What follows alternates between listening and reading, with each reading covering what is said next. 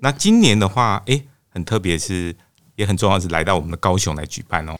今年二零二二年的话是，呃，从灯会开始到现在，已经举办过三十三届。我天哪，三十三届比我的年纪还大！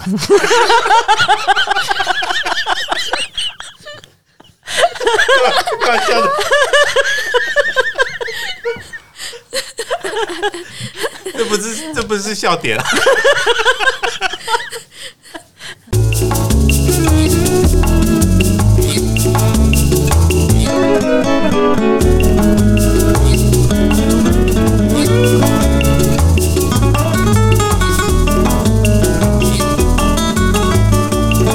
各位喜欢旅行的听众朋友，大家好，我们是视角酷走私团，欢迎大家再度加入走私的行列，一起来跨越人生边界，用不同的视角探索世界。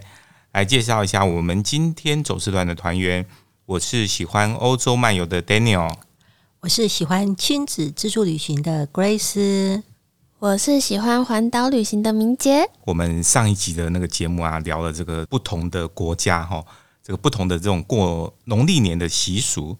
那因为现在还是在过年期间嘛，哈，是，诶，其实过年期间我们就会来期待一个叫做什么东西？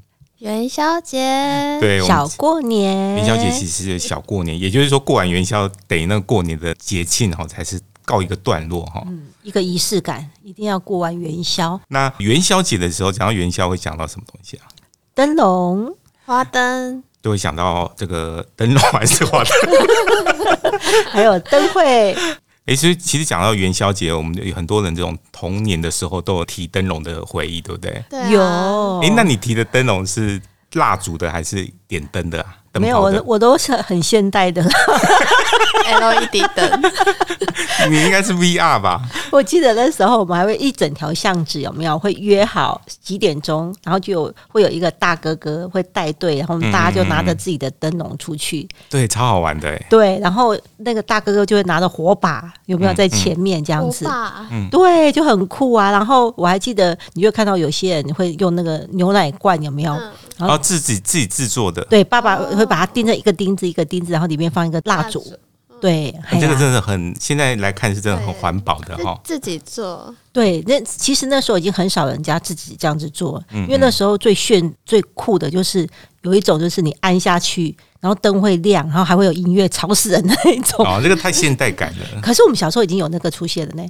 你们小时候就有这个东西哦。对啊，其实应该最酷的时候。听起来好像没有很久以前嘛，哈。对，没有很久以前啊。在装啊。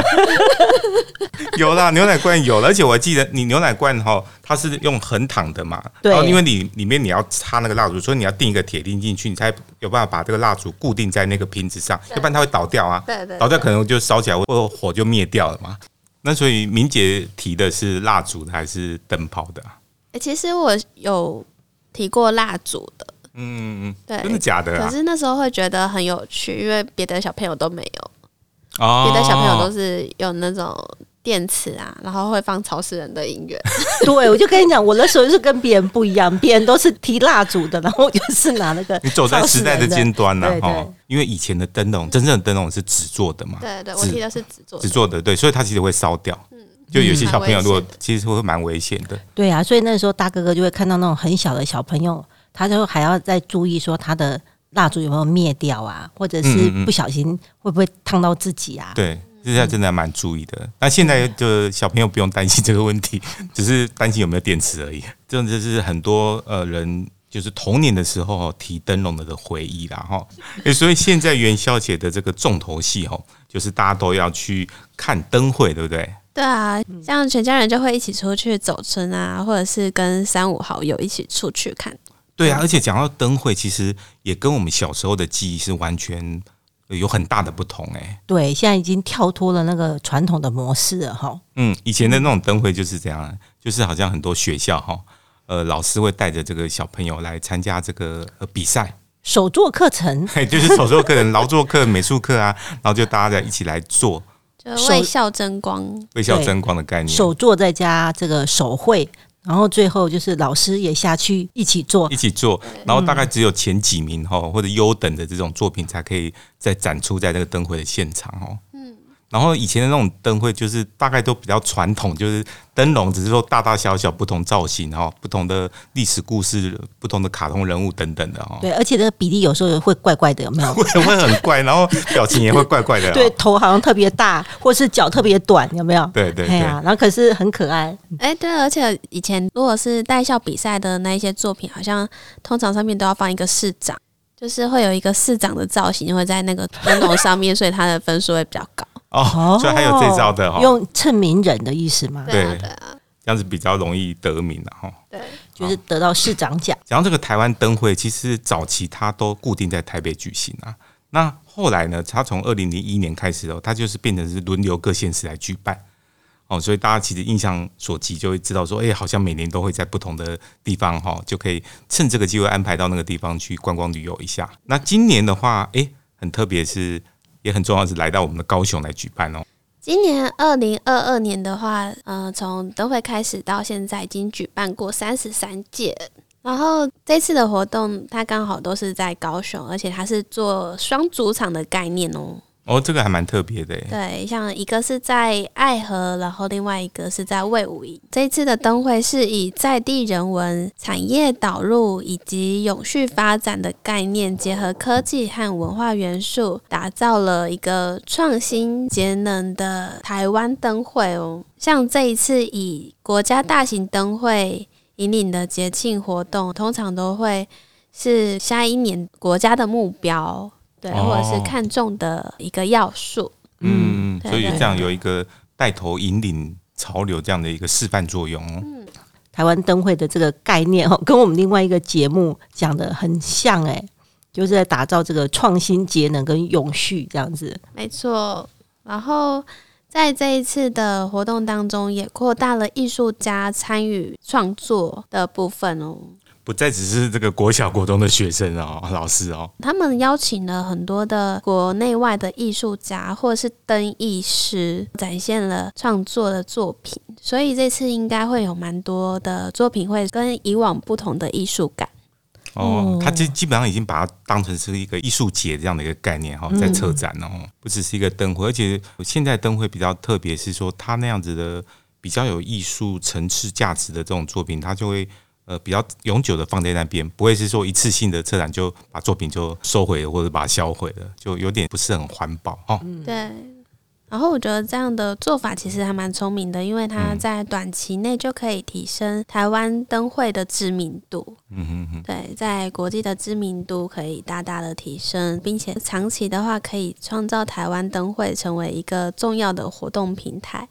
让国外的灯艺师啊，他们也会在台湾有一个展现的平台。对，我觉得这样很棒，这样子可以把这个传统的花灯制作的这个技艺吼传承，然后融入创新，然后这个创意的元素有没有？让这个传统跟现代互相激荡，这样子。对啊，就让这个活动也可以在有华人的地方，是成为一个独一无二的元宵节特色活动。嗯，真的是这样的，因为一转眼三十几年，然后其实已经变成一个真的是不只是在地性，真的是国际性的一个元宵节的活动。然后刚好前几天也刚好有到那个魏武营去，那他们其实有一些作品已经开始摆好了，然后很多人就开始去拍照哦，然后也让这个魏武营的这个场域哦，又增加了很多不同的亮点，这样子。嗯，而且我想到这个灯会这个灯笼哈，我就想到那个内地卡卡来到台湾的时候，其实是鹿港的一个国宝级的大师，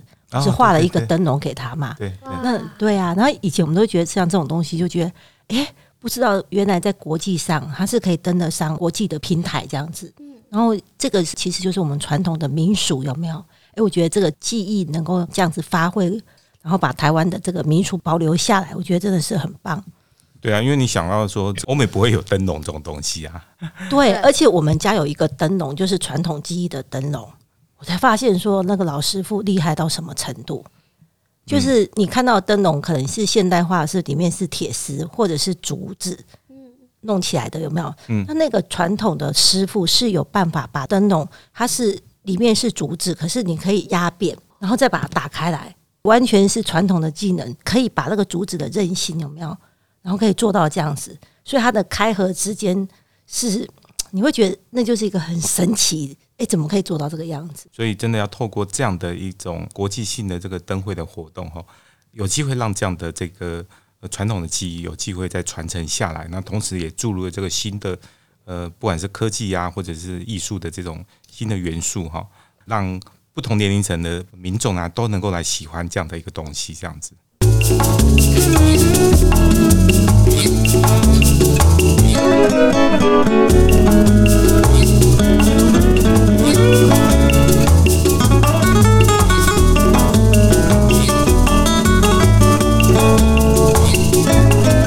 欢迎回到视角库走私团哦。那我们现在在这个过年的期间哈，我们想要来分享一下说元宵灯会哈相关的一些活动哈。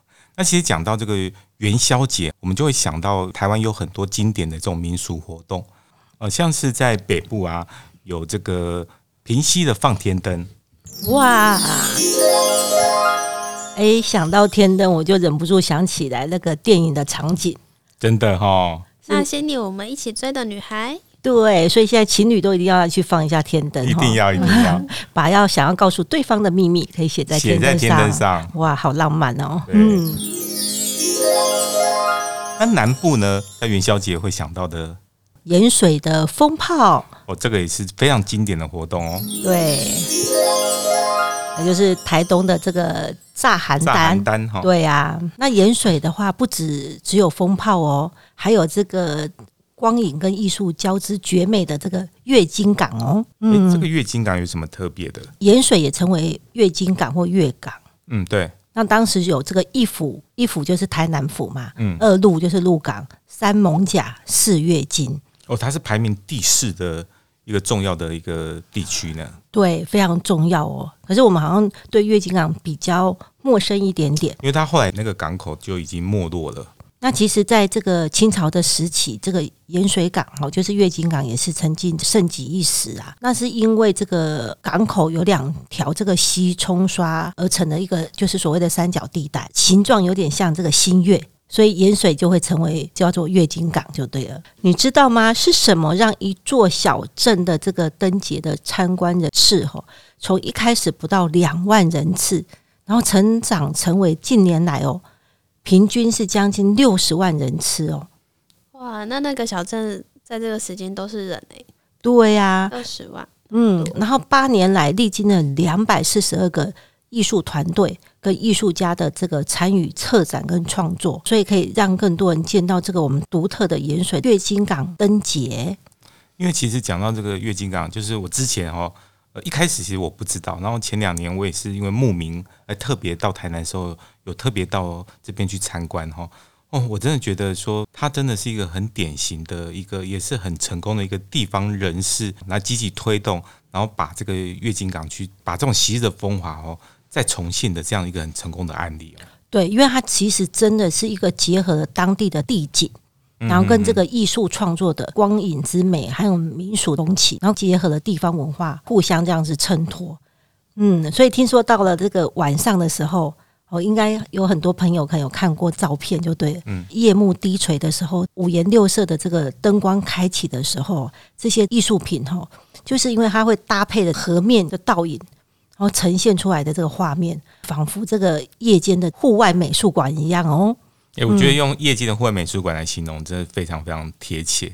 嗯，那最特别，刚 Grace 讲的说，因为它有水面，然后它有这个桥，所以它的灯哦，你像晚上那个灯倒影倒在这个水面上的时候，哇，它就是相互衬托，然后这个会觉得更光彩夺目、绚丽动人这样子。对啊，而且也会感觉到特别的浪漫这样子。然后它第二个特别是说，他们都邀请哦，呃，很多的国外的艺术家。然后来这边展出他的一个作品。嗯，那每一个艺术水岸灯节啊，每一届它都有跟这个时令啊，或者是人文啊，还有自然脉络互动的这个策展主题哦，所以是非常的丰富。然后在二零一八年的时候，月津港灯节参加德国的红点设计大奖哦，荣获展场设计组的这个红点奖哦，是全国众多灯会中首度获奖的灯节品牌哦。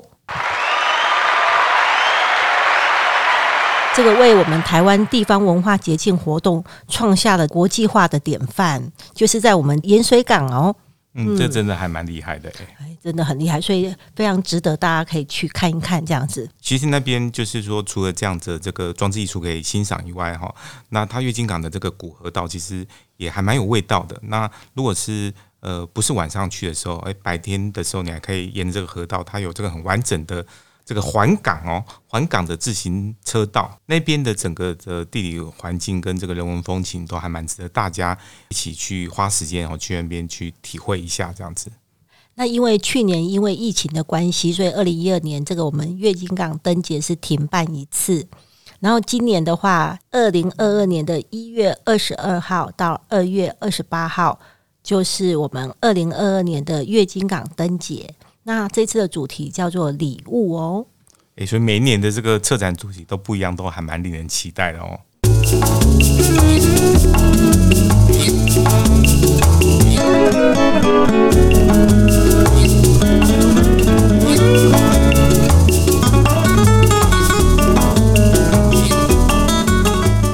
欢迎回到视角库走私团哦，刚刚我们去了这个台南盐水的月津港哦。去欣赏这个非常的浪漫也充满艺术呃风格的这样的一个灯会，另外有挑选了一个也是在台南的，也是一个很受欢迎的一个灯会，对，叫做龙崎空山祭。那龙崎这个地方，它其实是台南最小的行政区哦。哎，难怪好像之前真的没有什么听过哎。嗯，对，因为它其实是从二零一九年由台南市政府文化局主办，所以它其实也没有办很久。哦，今年才第三届而已哎。嗯，活动再度是以台南虎形山公园为基地哦，所以像之前他们也有在这个虎形山公园举办过。是。这次的话是由十二组艺术家，还有动画师，跟社区居民，还有在地学校一起共同的创作这一个灯会里面的内容。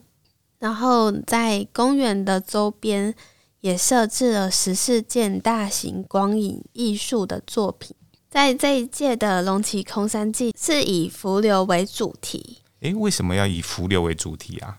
是因为在去年五月的时候，那时候不是有全台大缺水的危机吗？对啊，当地的居民他们提取了牛埔浓汤和浮流的水，供应了他们生活上面的需要。哦，那平常以前没有发现到这样的这个水源哦。嗯，那其实它有一个很特别，就是说我们因应环境的变化，然后只要我们向内去探索，哈，可以发现像是浮流这样的一般的潜能，哈。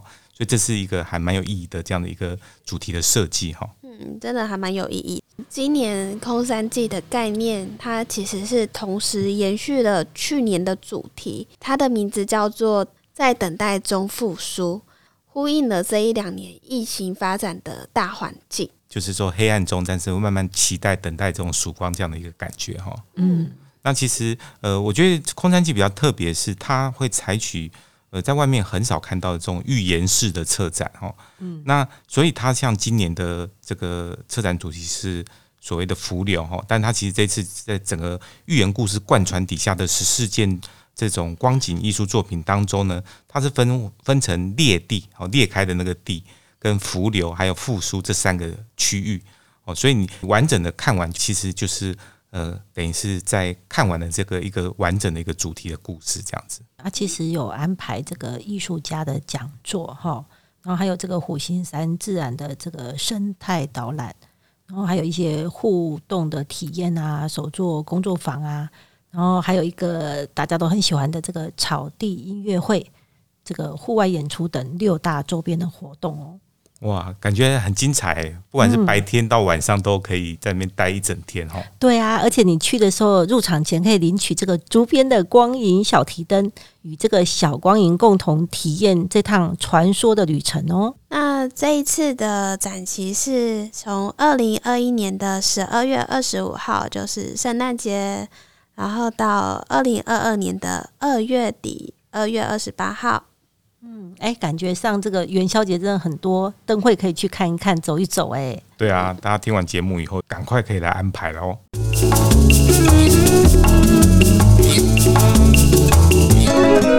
视角库走私团是由视角库文创团队所制作。我们的节目在 Apple Podcasts、SoundOn、KKBox 各大平台都有播出哦。如果你喜欢我们的节目，欢迎大家订阅我们的频道，并且给予我们五颗星的评价。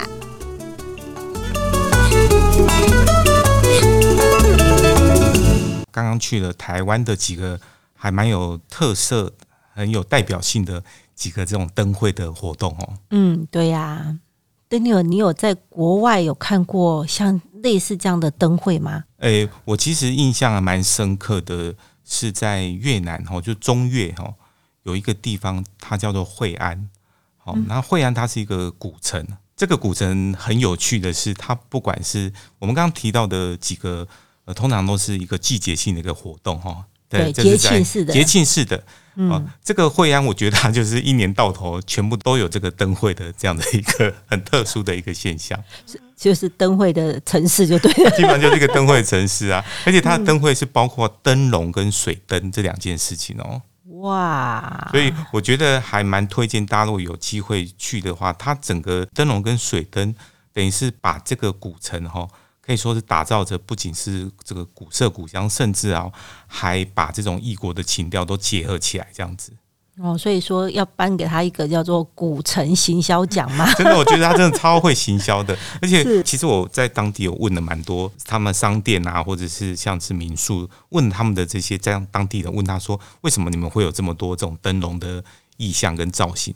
然后他们其实也说不出来。嗯他们其实也忘记了这个渊源，到底这个最早期的这个缘由到底是什么哦？但是就不知道莫名其妙啊，哈，就是可能一开始有一些人是通过灯笼的方式去去装点他们这座小镇古镇，然后然后后来慢慢的大家觉得说，哎，这样子很有那味道，因为它是古镇嘛，所以很适合用这种哦，它就真的是这种传统的这种灯笼哈，去而且是五颜六色、非常缤纷的这种造型颜色。对啊，我曾经看过的照片，真的很漂亮，超美的哈，很美很美。然后他们也有很多，他们不仅是这个商店哈，会装点成这种漂亮，让人家去呃打卡去拍照哈。然后他们甚至其实过了一个河哈的另外那边就是一个夜市，然后夜市就有很多很多的商店都是在卖这种灯或者是灯笼。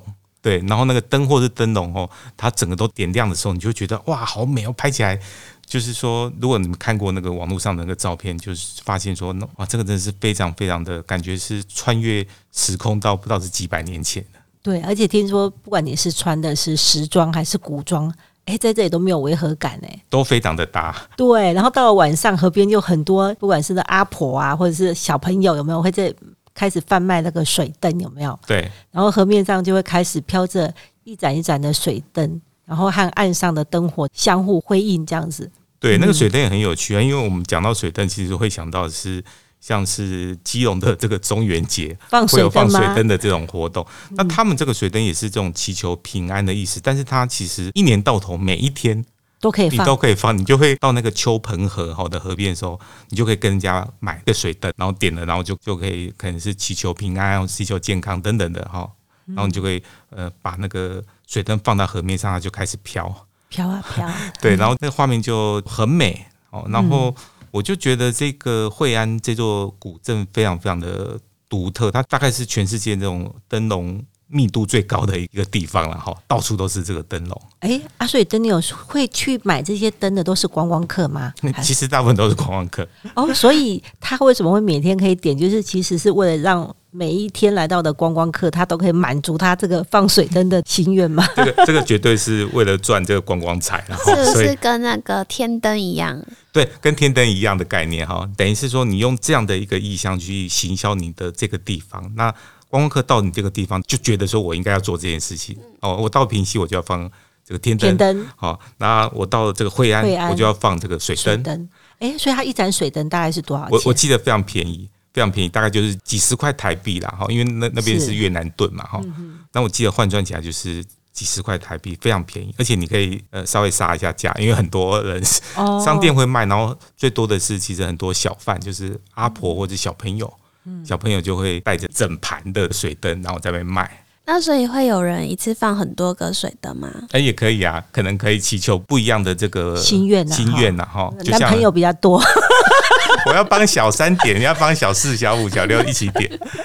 没有，因为家人比较多啦，可以帮爸爸、帮妈妈，有没有哥哥姐姐、弟弟妹妹，还有小孩这样子。那你到那个平溪去放天灯的时候，它后来发展成每一个颜色是代表不同的愿望。嗯、我觉得他们也是蛮仙，因为早期并没有这样子啊。为什么这个颜色代表健康？这个颜色代表财富？这个颜色代表学业等等？这样观光客才会多买一点。对，然后后来他们就发展出。彩色的。桶包的。桶包的，就是四面不同面是有不同颜色的。四面佛。这样的概念，所以你一次就可以求。呃，但是你有发现那个四面的这个天灯比较贵，它比单面的贵。但是应该比呃买四个便宜，对对对，对，小孩子才做选择，同包就对了，包色的概念。哎，所以水灯都是长一样大小的吗？还是有大的有小的？基本上是一样的，然后也没有说不同的颜色，它基本上就是同一种。那其实就是纸的。其实老实讲，它很像那个你去买那个咸咸酥鸡用纸。哦，是 纸盒纸盒的那种咸酥鸡的那个样子，它只是说里面有一个蜡烛吗？蜡烛，所以它成本老实讲是很便宜，设计的还算蛮漂亮的。对啊，因为我看它有会剪的一个形状，呃，没有，应该是说树大就是美。当它很多的时候，然后飘在那个河岸上，是真的很漂亮。对，那最特别是在这个秋鹏河这边哈，他们会提供给这个观光客哦去搭乘那种小船。哦，那也有稍微大一点的渡轮哦，所以像很多情侣就会去租用那个小船，然后在这个河上拍照，其实很浪漫，一边放水灯，一边搭着船这样子去体验一下河岸的风光。哦，而且听说这边之前是这个法国的殖民地，就对了。对，哦，所以很有很浪漫的这个法式风情哦。我其实还蛮推荐大家去这个越南的时候，如果有到中越去的时候，可以到惠安这个地方去走一走。我白天跟晚上有非常不同的风貌。那白天的时候，我刚到的时候，我就觉得说，这个惠安好像是一个很古朴的村姑，因为它是一个算是很有历史的年代感的这样一个怀旧的古城嘛，哈。是的。但是，一到晚上，那个灯全部亮起来以后，你觉得不得了了，她已经变成一个风姿卓越的仙女。要献一下哦。感受到它这个整个很不同迷人的魅力跟姿态，是哈。而且听说一九九九年这个惠安古城就被联合国哈列入了个世界遗产哦。嗯，对，所以非常值得大家疫情之后有机会的话，可以去看看这个古城。而且我非常推荐大家在当地要留一个晚上。其实我比较后悔是我没有在当地留一个晚上。那他们当地都是那种闽式的那种老房子哦，因为它其实在明朝的。